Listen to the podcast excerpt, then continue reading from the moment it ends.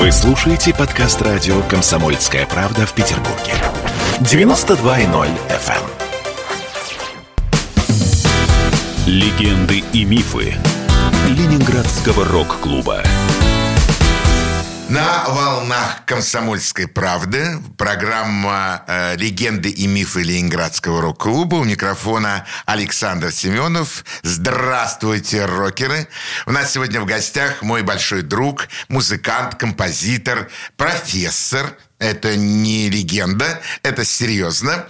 Э, клавишник группы «Мифы» Дмитрий Калинин. Дим, добрый вечер. Здравствуйте, дорогие друзья.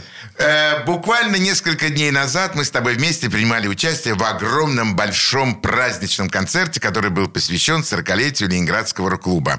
Конечно, мы вернемся к этой теме, но вначале для всех наших радиослушателей э, я тебя хочу спросить, как участника этого большого праздника, как оно ощущение? Как э, преподаватель я бы поставил оценку между отлично и великолепно. То есть 5 с плюсом. Великолепно. Спасибо большое. Ну, а теперь мы поговорим уже непосредственно о Дмитрии Калинине, музыканте и профессоре.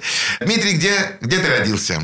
Я родился в Ленинграде, являюсь потомственным ленинградцем, теперь уже санкт-петербуржцем, наверное, в седьмом поколении. Все... Ты не шутишь? Нет.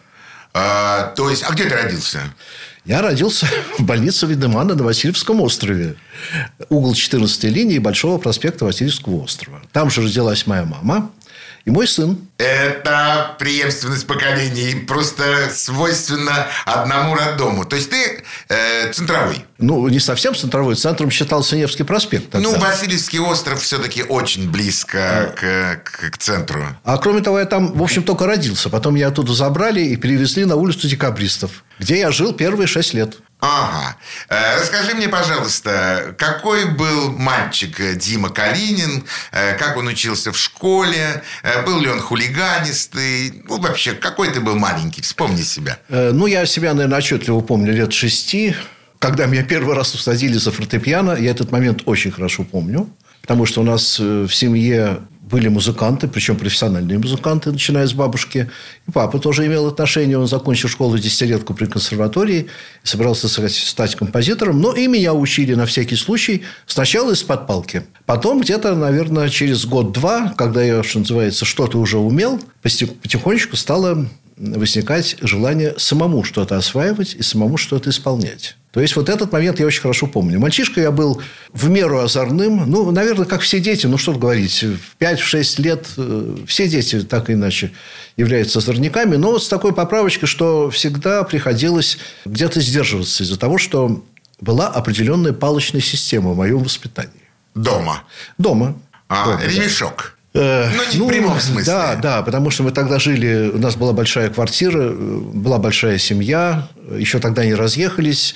Э, был жив дедушка, бабушка, которая играла на арфе в Мариинском театре, и, собственно, откуда пошли музыкальные традиции, хотя тут тоже, наверное, я не до конца прав, потому что у этой бабушки был свой папа, который был владельцем нотного издательства, Франц Шоллер э, в Санкт-Петербурге, и до сих пор у нас сохранились реликвии, то есть ноты изданы еще в XIX веке. Франц Шоллер, он немецкого происхождения, обрусевший немец. Кстати, таких тогда было очень много, много. здесь. Вот. Он, кстати, принимал православие. Здесь и вообще был таким глубоко верующим человеком. И вот, наверное, все-таки с него надо э, делать отсчет в наших всех музыкальных достижениях. Я имею в виду не своих, а, в принципе, всей семьи. Э, бабушка играла на арфе в Мариинском театре. Сначала была третья артисткой, потом второй артисткой, потом первая артистка, еще до революции. Э, и э, до конца своих дней, она умерла до моего рождения, она играла в театре на арфе, была эвакуирована в город Пермь вместе с Мариинским театром, откуда, кстати, э, пермский балет, она же играла и балеты, и оперы, и так далее, принимала участие. Да. Пермский балет очень хороший до сих пор, очень хорошая школа там, Мариинский театр после себя оставил. После окончания войны они переехали обратно в Петербург э, и жили вот в этой самой квартире это была коммунальная квартира? Э, в тот момент это уже была коммунальная квартира. При Франце Шолдере, конечно, нет. Отдельная? Э, но уплотнение 20-х годов не могло не повлиять. Но она была очень оригинальная коммунальная квартира. Она была э, четко совершенно поделена на две части для черных и для белых. То есть лучшие комнаты самого большого метража. Кстати, самая большая комната была 45 метров квадратов. Малый зал. Ну, в общем, да, достаточно большая была с эркерами, с великолепным видом Э, напротив, э, прямо окон, э, кстати, улица Мастерская, сейчас расположено училище, Копыльское училище, где вот хор мальчиков. Хор мальчиков. Да, да, да, совершенно верно. Там, кстати, мой сын учился. Вот. Ну, и вот в этой квартире, собственно, прожил первые шесть лет. Вот я, как уже сказал, эм, очень много приходилось заниматься из-под палки музыкой. Меня тогда пасли. Была домработница, которая, так сказать, меня водила гулять в близлежащие садики. Э, недалеко от фабрики Самойлова там находился очень хороший сад.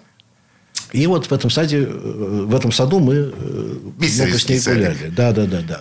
А вот такого, чтобы меня отпускали на улицу, куда-то бегать по помойкам, играть в футбол. Да там, собственно, и места-то особенного не было. Там такая застройка плотная, что хоть дворы и были, но места в этих дворов для игр, в общем, не было никаких. Поэтому я был домашним мальчиком, прилежным, в меру, так сказать, своих скромных усилий. Причем эта прилежность, она варьировалась. То есть, если, скажем, первые годы учебы я был действительно прилежным, то потом, когда началась... Э, мы переехали на другую квартиру, и началась уже другая школа, я там уже стал менее прилежным. Э, из этой школы меня родители забрали, потому что там был французский язык, и с пятого класса надо было выбирать какой язык дальше учить. Родители были приверженцами, они занимались наукой, а поскольку все статьи, э, все монографии, которые они читали, были написаны исключительно на английском, они считали, что я тоже, наверное, когда-то стану ученым, и тоже поэтому должен знать английский язык. Вот меня отдали в другую школу. Она была еще ближе, чем вот та, про которую я начал говорить, прямо напротив нашего дома. Э, и там был английский язык. Правда, школа была так себе – теперь это гимназия номер 116. На хорошем счету, кстати, сейчас она. Но в те годы, в общем, она была самая такая затрапезная, задрипанная. Там учились все, кому не попадя.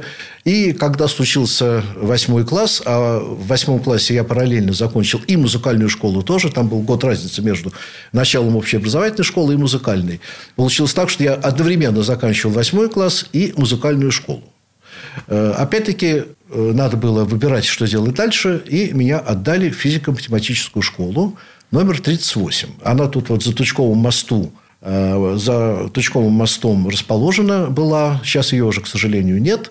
Прямо там, где речной вокзал. Да. Оттуда ходили корабли, метеоры Кронштадт, в Петергоф и так далее. Мы все это наблюдали да-да-да, из окон наблюдали. Вот прямо за э, такой маленькой площадью э, как раз располагалась эта школа. Школа была хорошая. Там я отучился два года. Э, учился не очень прилежно. Кстати сказать, вот в этих последних классах один раз даже схлопотал тройку по физике. Ой-ой-ой. За что меня очень серьезно наказали. Лишили всего и вся. Сослали в лагерь Гумиста, это Абхазия, э, спортивно-оздоровительный лагерь э, при университете, поскольку папа служил в университете. О родителях мы с тобой поговорим чуть-чуть попозже. Хорошо. Сейчас я хочу, чтобы прозвучало э, то первое произведение, та первая песня, которую ты предложишь вниманию нашим радиослушателям. Что это будет? Э, ну, я думаю, что, наверное, правильнее всего э, соблюсти какие-то исторические, так сказать, экскурсы. Поэтому я бы хотел начать с песни в которой я являюсь сокомпозитором, ну, естественно, участвую в исполнении. Песня называется «Ворона». Это группа «Кронверк», в которой я играл. Э, мы поговорим еще об этом. А сейчас, да, а сейчас мы просто слушаем песню, которая называется «Ворона». Группа «Кронверк». Высоко на суку сидит ворона, На серой голове блестит корона. Ворона нынче царь Лесов, полей и рек. Так видно, продолжаться будет. Видно, продолжаться будет весь. Вороний век.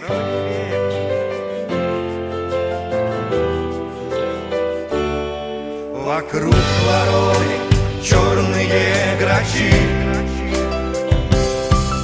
Сидят с вороны век на той же ветке.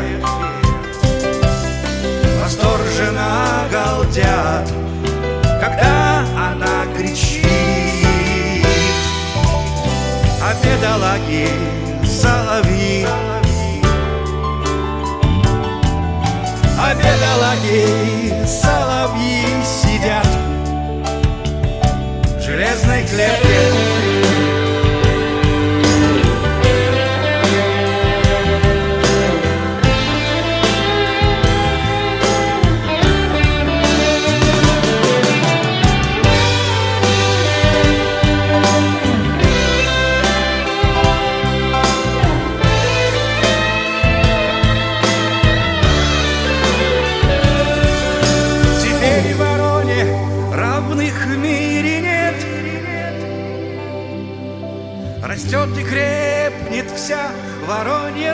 стая Правление ее приносит много бед. Когда закончится оно? Когда закончится оно? Когда закончится оно, никто, никто в стране не знает.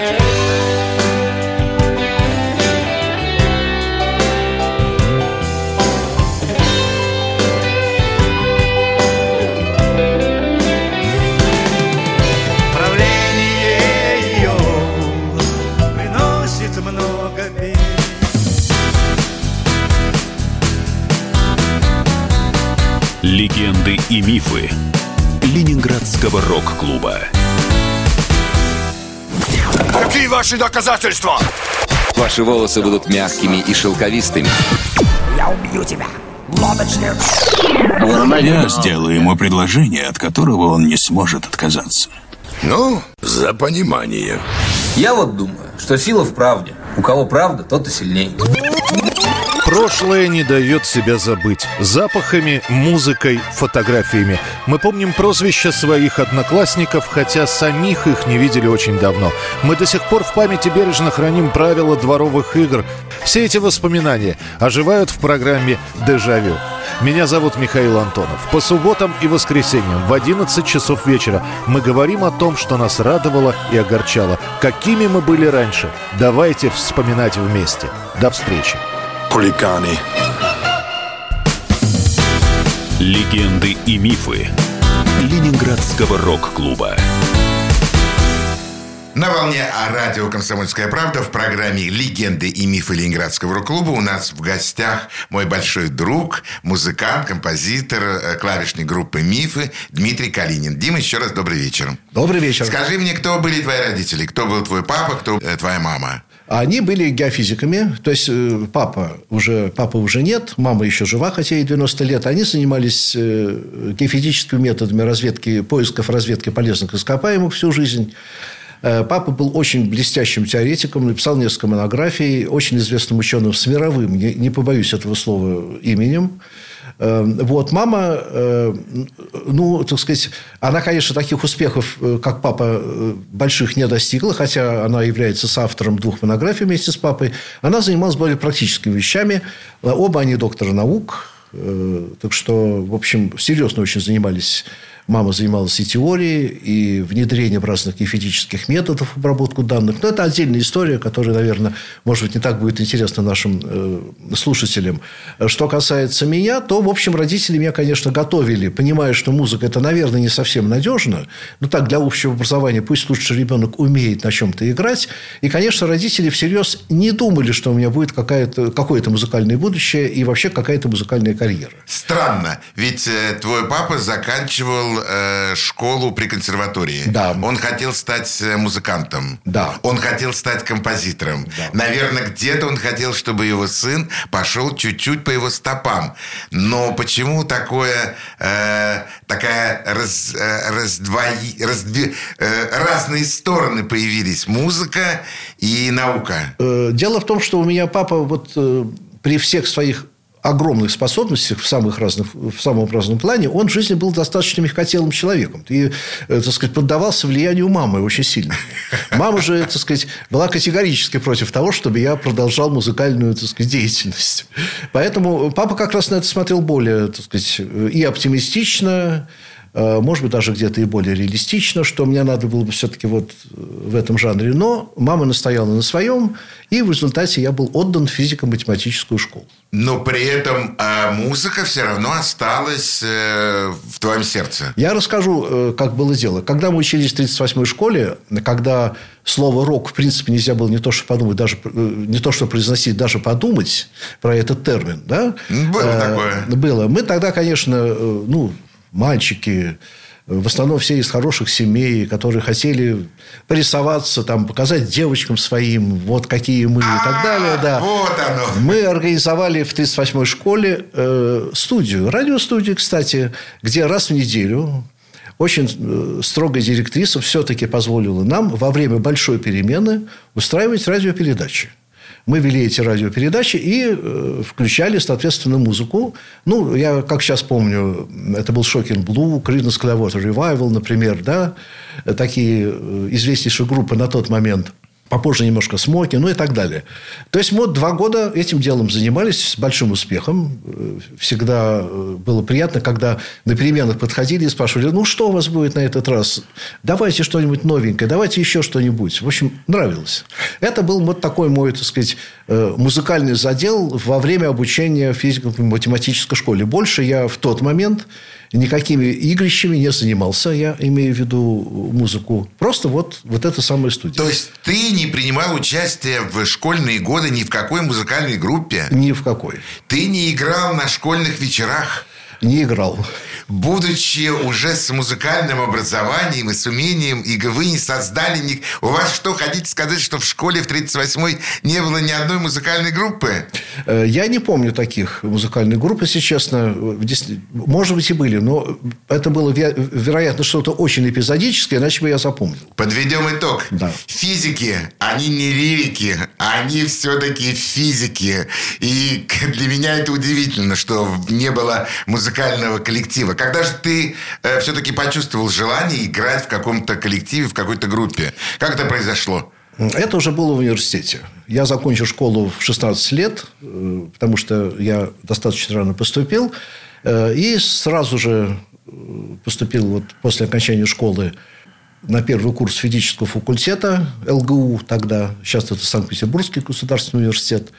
И тоже не с первого курса, наверное, со второго или с третьего, потихонечку как-то вот влился в некую компанию, среди которых были музыканты.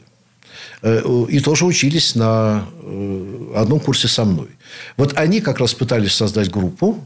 И узнав о том, что я много лет занимаюсь уже клавиш, клавишными инструментами, решили меня послушать, пригласить, что я и сделал. Э, поэтому вот уже учась на втором, на третьем курсе, у нас была образована первая группа, которая очень странно называлась «Каждому свое». Ой, какое нехорошее название. Нехорошее на название. Самом деле. Да, нехорошее да, название. Есть э, у, этого, у этих русских э, слов перевод на немецкий, где совсем нехорошо да, да, это да, да, звучит. Да. Кто ж придумал такое название? Э, ну, я бы не хотел сейчас назвать фамилии. Нет, нет, нет, конечно. Ну, про это, оно родилось, это название внутри коллектива. Внутри коллектива, безусловно. Никто его не навязывал, да и не могли, в принципе, навязать. Вы играли кавера? Да, и... в тот момент э, мы играли кавера, но это было недолго. Э, Причем, я, кстати, вот по поводу каверов, это ведь очень хорошая школа. Для любого музыканта Конечно. играть кавера, что бы кто ни думал по этому поводу, это прежде всего школа, на которой учились. Поэтому, конечно, играли, безусловно, кавера, но уже буквально с самого начала существования группы «Каждому свое» стали появляться и собственные композиции. Причем интересно, что эти композиции писались на английском языке. Ну, вообще ни для кого не секрет, что английский язык просто, так сказать, был рожден для рок-музыки, а может быть и наоборот. да, да. И поэтому, может быть, поэтому, может быть, потому что весь материал, который был вокруг нас, он был исключительно на английском языке, потому что в то время в нашей стране рок-музыки не существовало еще. Играли и сочиняли на английском языке. Вот так было. Ну, на самом деле, все первые попытки сочинения музыки, они все практически проходили на английском языке. Относительно того, что тогда не было рок-музыки, здесь готов с тобой поспорить. Уже и в Ленинграде уже появлялись какие-то первые-первые команды, которые пытались э, исполнять какую-то музыку на русском языке. Не будем называть эти коллективы, не будем называть эти танцевальные площадки, на которых они играли. Все, я думаю, наверное, и мы это помним, и наши радиослушатели тоже отчасти должны это помнить. Э, сколько просуществовала времени эта группа? Очень недолго. Э, по разным причинам музыканты, э, они же студенты, стали выбывать из коллектива. Кого-то выгнали за неуспеваемость. А у меня была интересная дилемма. Потому что действительно там что-то получалось. А поскольку я, в общем, в основном занимался сочинительством и аранжировками в этой группе, я все-таки в какой-то момент стал склоняться, учась в университете, что не попробовать, не попробовать ли мне все-таки профессионально заняться композиторством. Вот на этом месте мы прервемся, потому что я очень хочу, чтобы прозвучала э, еще одна музыкальная композиция, еще одна песня, которую ты предложишь нашим радиослушателям, а потом мы вернемся после нее вот к этому, э, к этому пониманию себя в науке или в музыке, где я более интересен буду себе и радиослушателям. Что будем сейчас слушать? Ну, я бы сейчас хотел э, чтобы послушали песню «Не будь таким ленивым». Это группа «Мифы» уже. Причем э, это, так скажем, условно ранние мифы. То есть, это 1981 год. Я не, не зря выбрал эту песню, потому что в ней на гитаре играет замечательный музыкант Сережа Данилов, э, с которым мы последние годы его жизни были достаточно дружны. И поэтому, отдавая таким образом, ну, и не только в этой песне, дань э, его памяти, мне бы очень хотелось начать. Что интересно, что вот эта песня прозвучала по ленинградскому радио. В вот свое именно время. эта песня в свое время, да, которую сейчас вот мы... Отлично. Слушаем.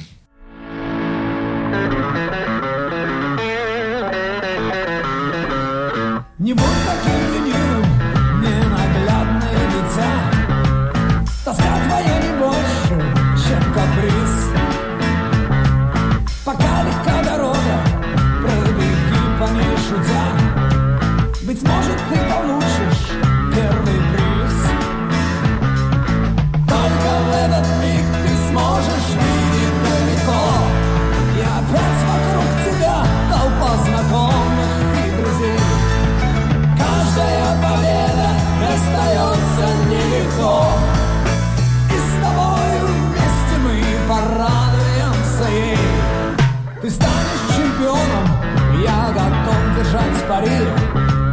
И твой успех тебя превознесет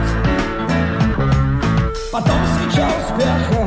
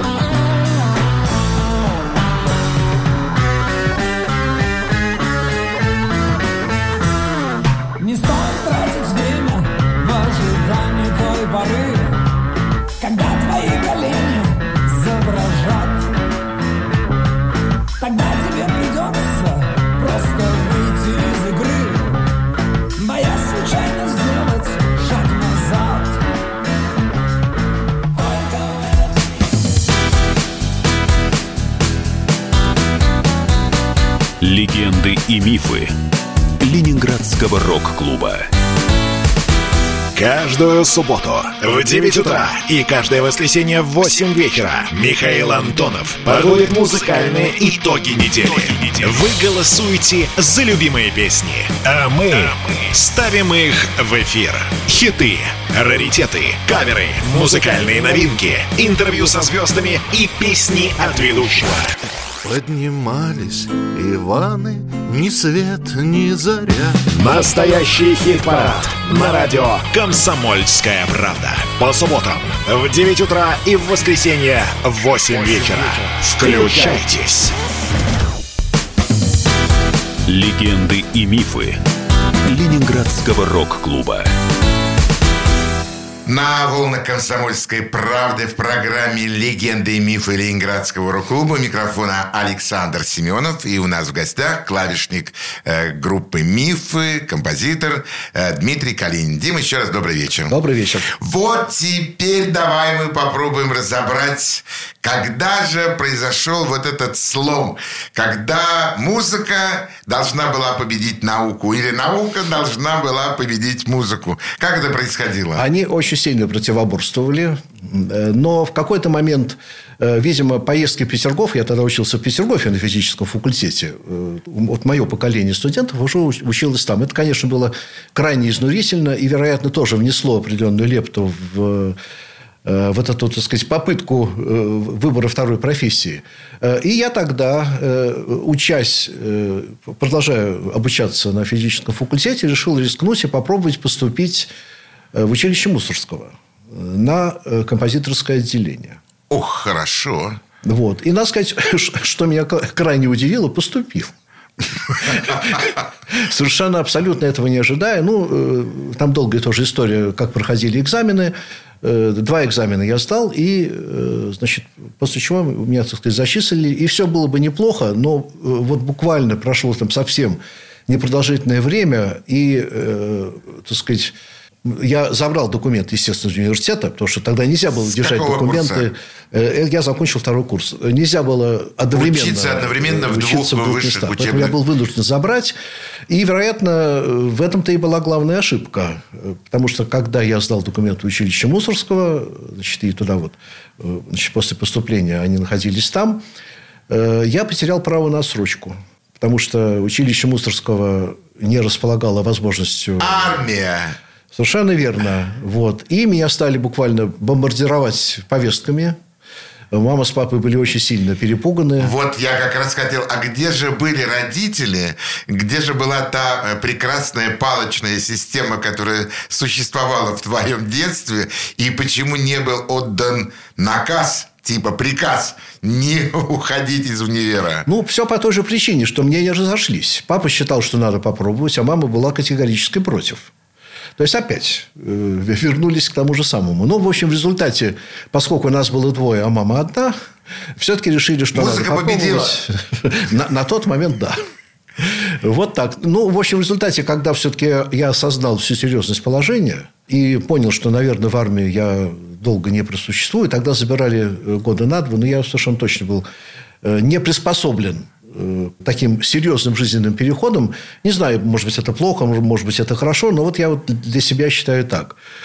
И поэтому я был вынужден забрать документы из училища Римского Корского, в которое вот совсем недавно поступил, буквально бегом отнести снова на физический факультет, где меня восстановили и, соответственно, правда, восстановили опять на второй курс. Тогда Нельзя было Нельзя перейти было на третий, да. автоматически перейти на третий, хоть я его и закончил. Надо было снова восстанавливаться на тот же самый. Поэтому год я как бы скучал, поскольку... То есть, практически в училище ты не проучился ни, да, ни да, дня? Да, да. Получается так. Получается так. То есть, был сделан смелый шаг, очень смелый шаг, которому потом был дан реверс, то есть возвращение обратно. Скоропалительно, да, да, совершенно верно.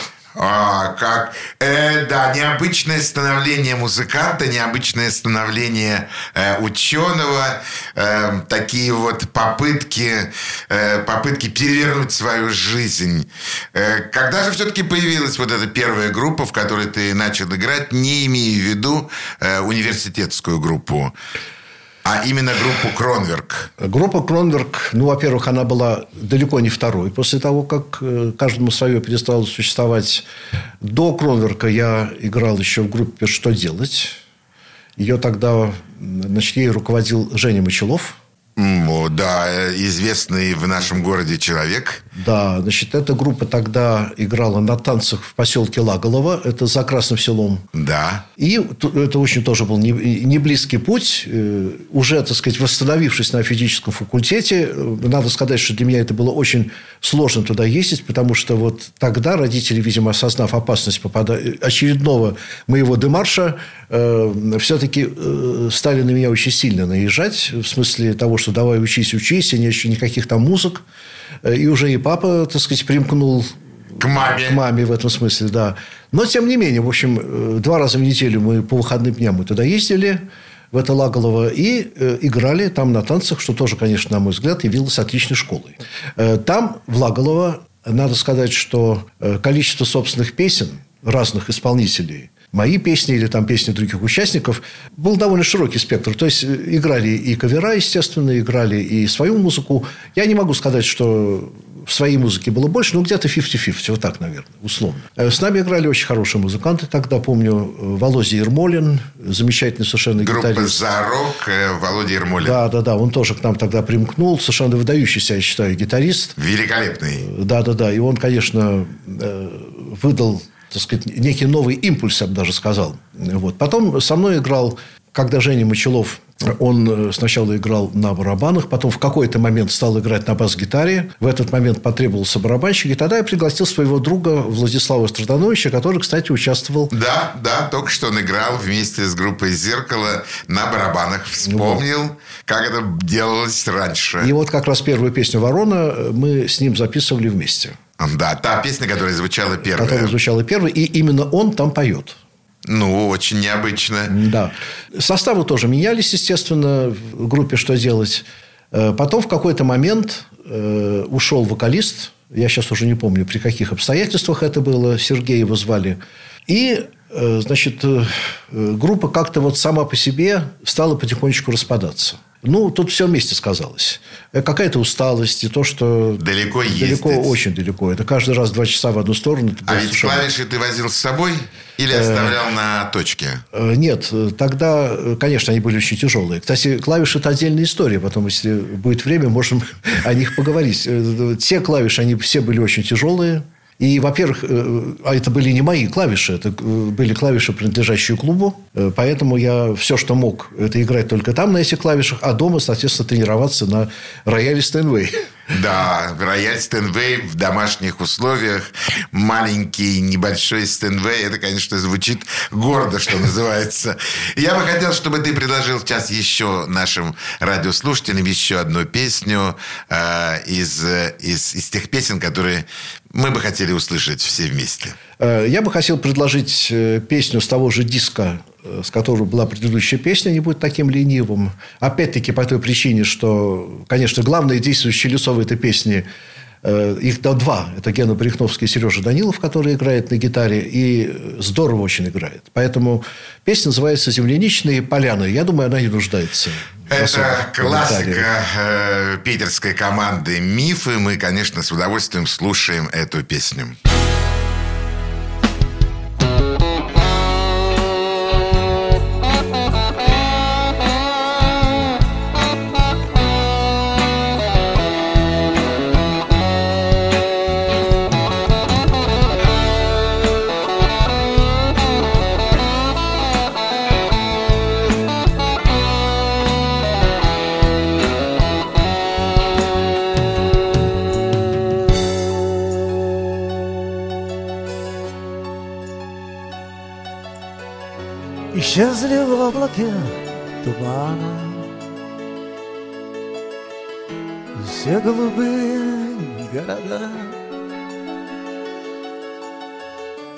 Земляничные поляны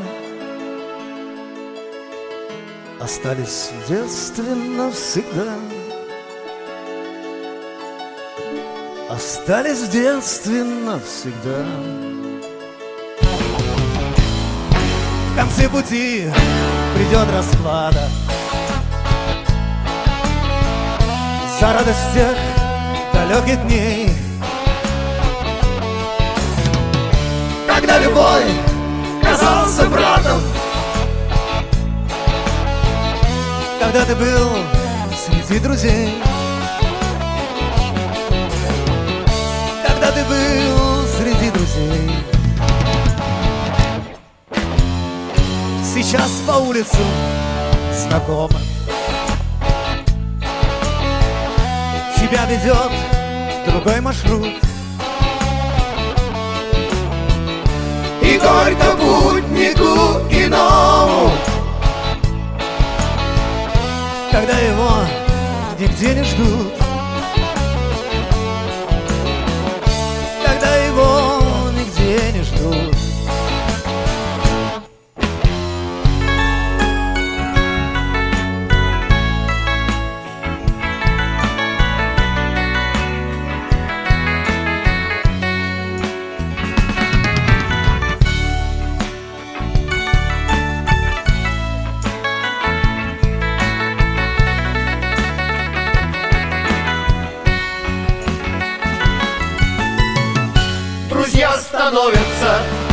чужими Себя избавив от всего. Что пережил ты вместе с ними? Исхода детства своего. Исходу детства своего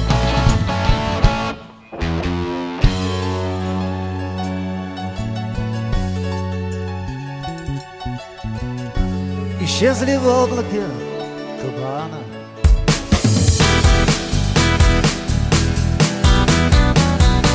Легенды и мифы Ленинградского рок-клуба.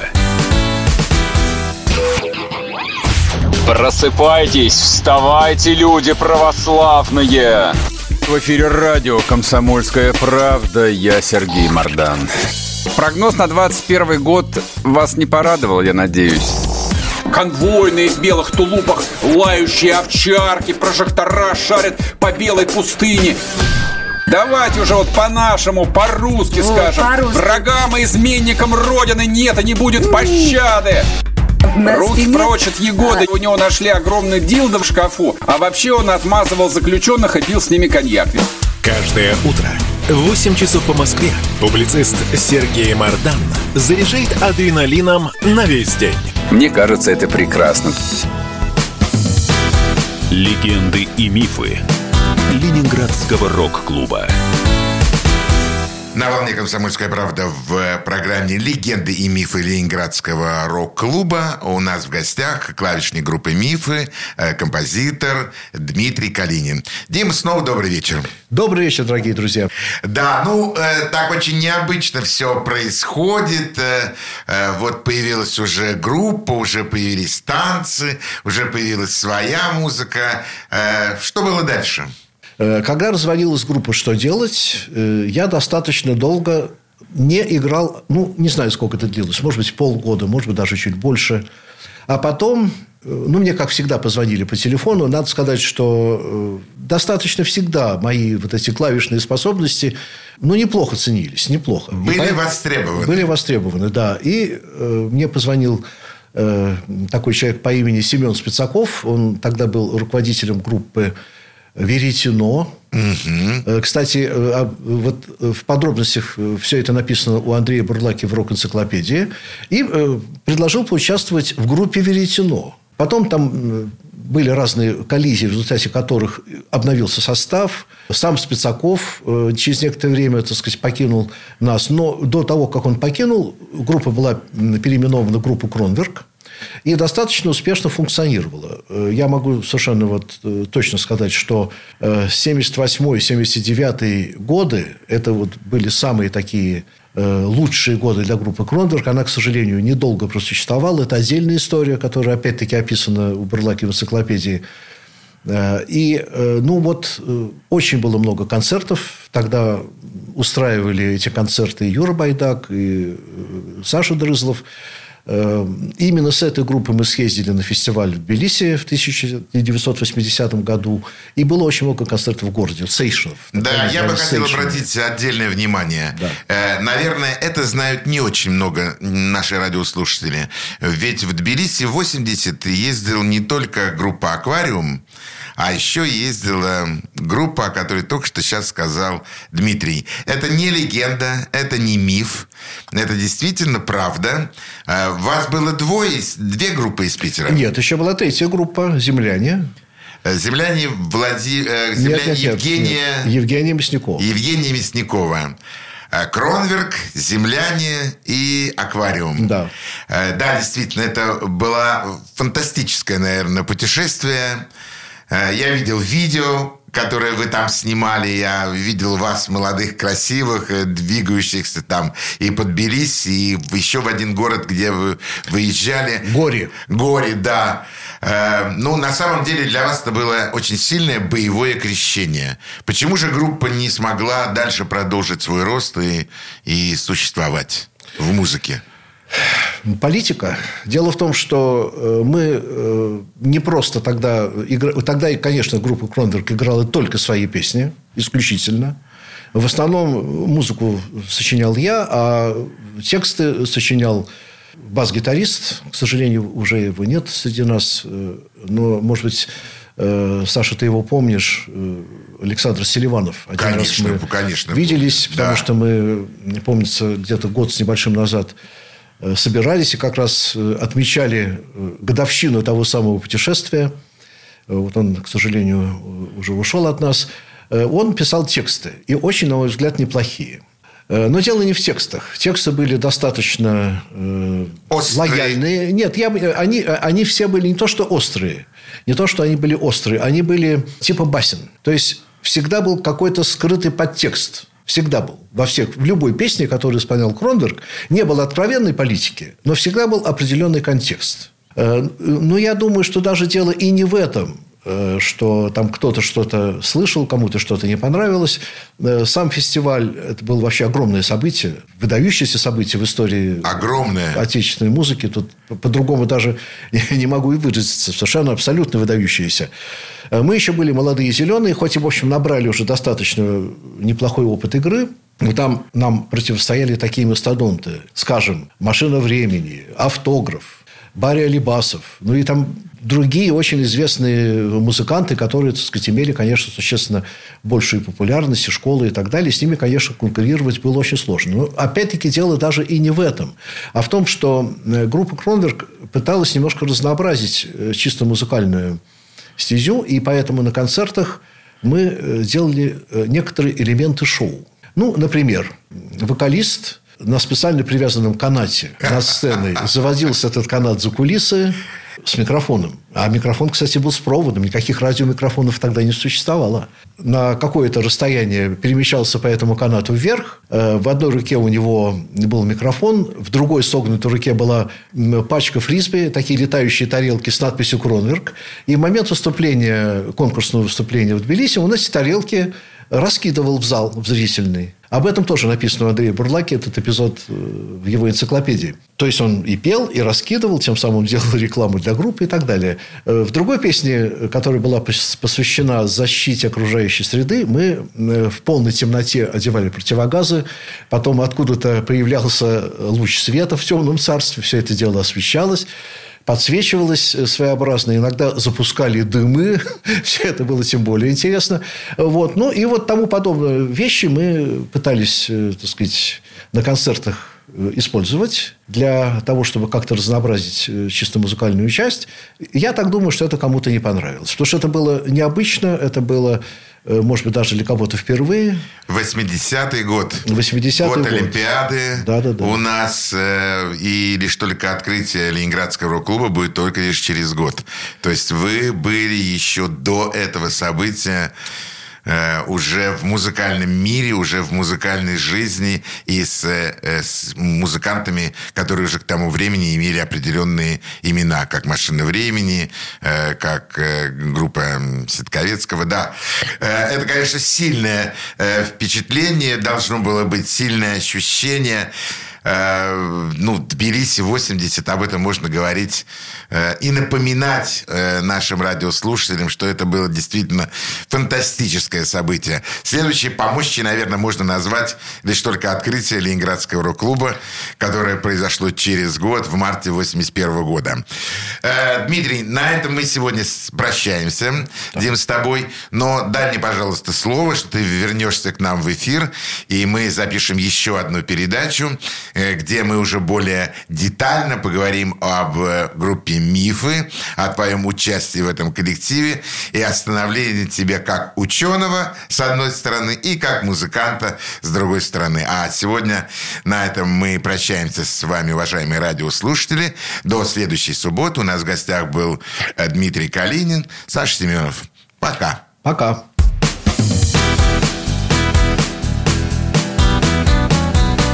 Легенды и мифы Ленинградского рок-клуба.